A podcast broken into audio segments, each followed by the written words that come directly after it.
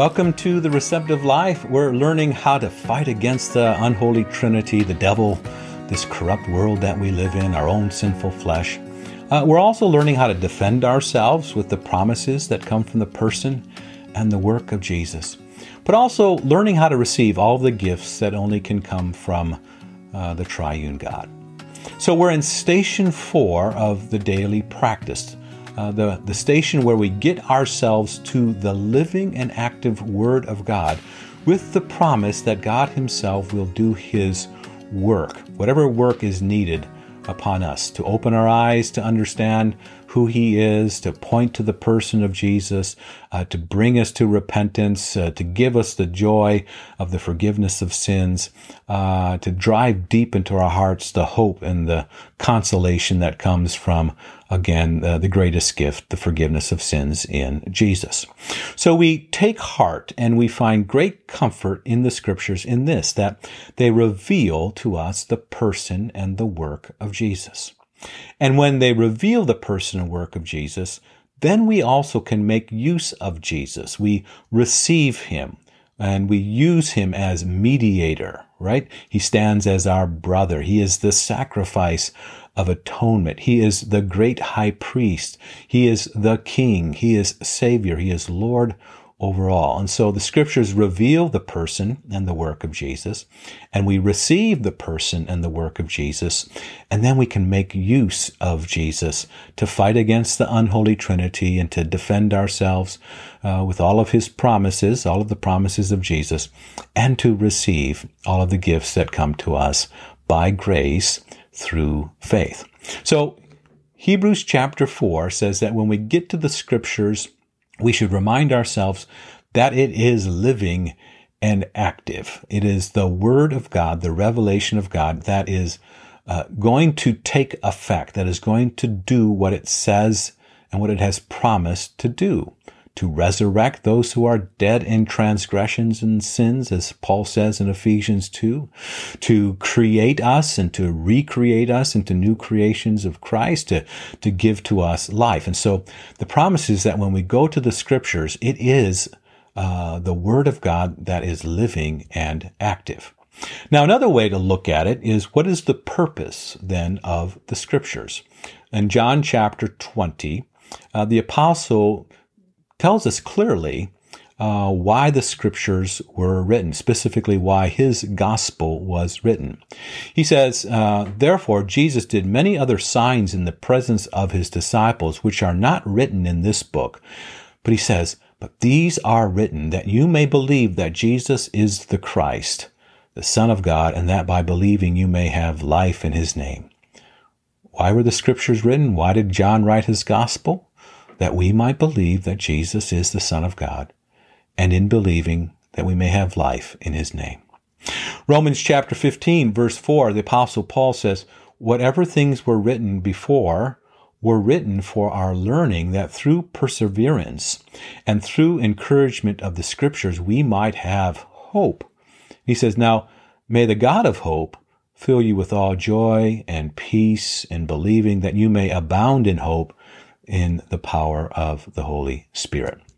So we take heart, we find great comfort in the scriptures that they reveal the person and the work of Jesus. They're living and active. We receive uh, the work of Jesus, and then we make use of him as well.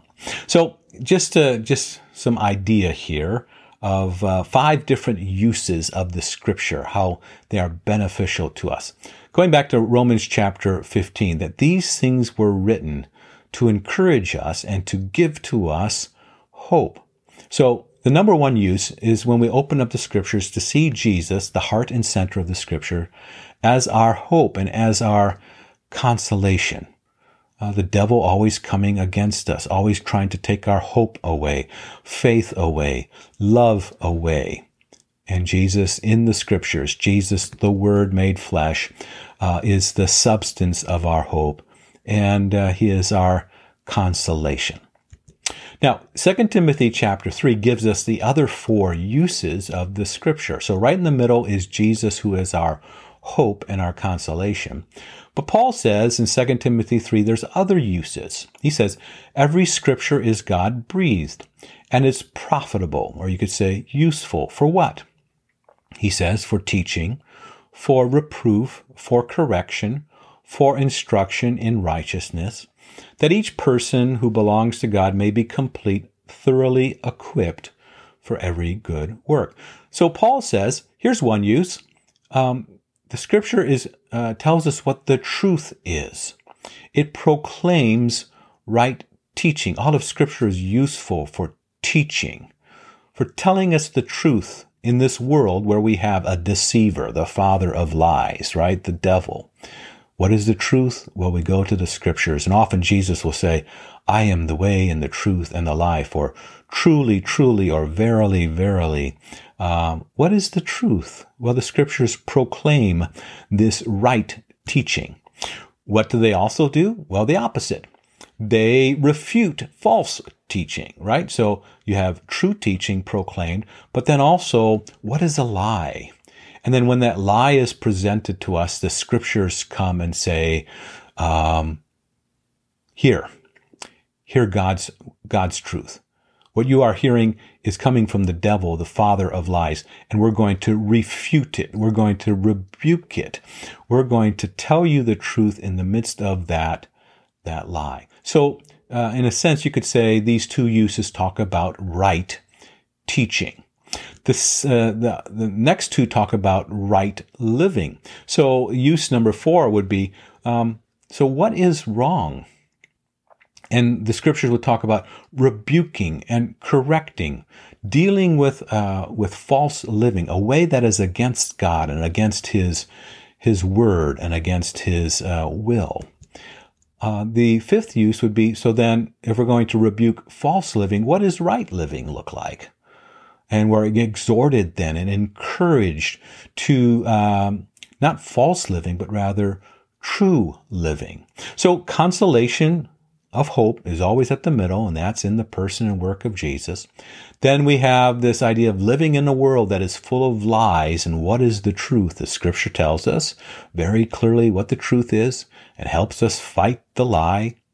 And then it also helps us understand what would be a way to live that would hallow God's name.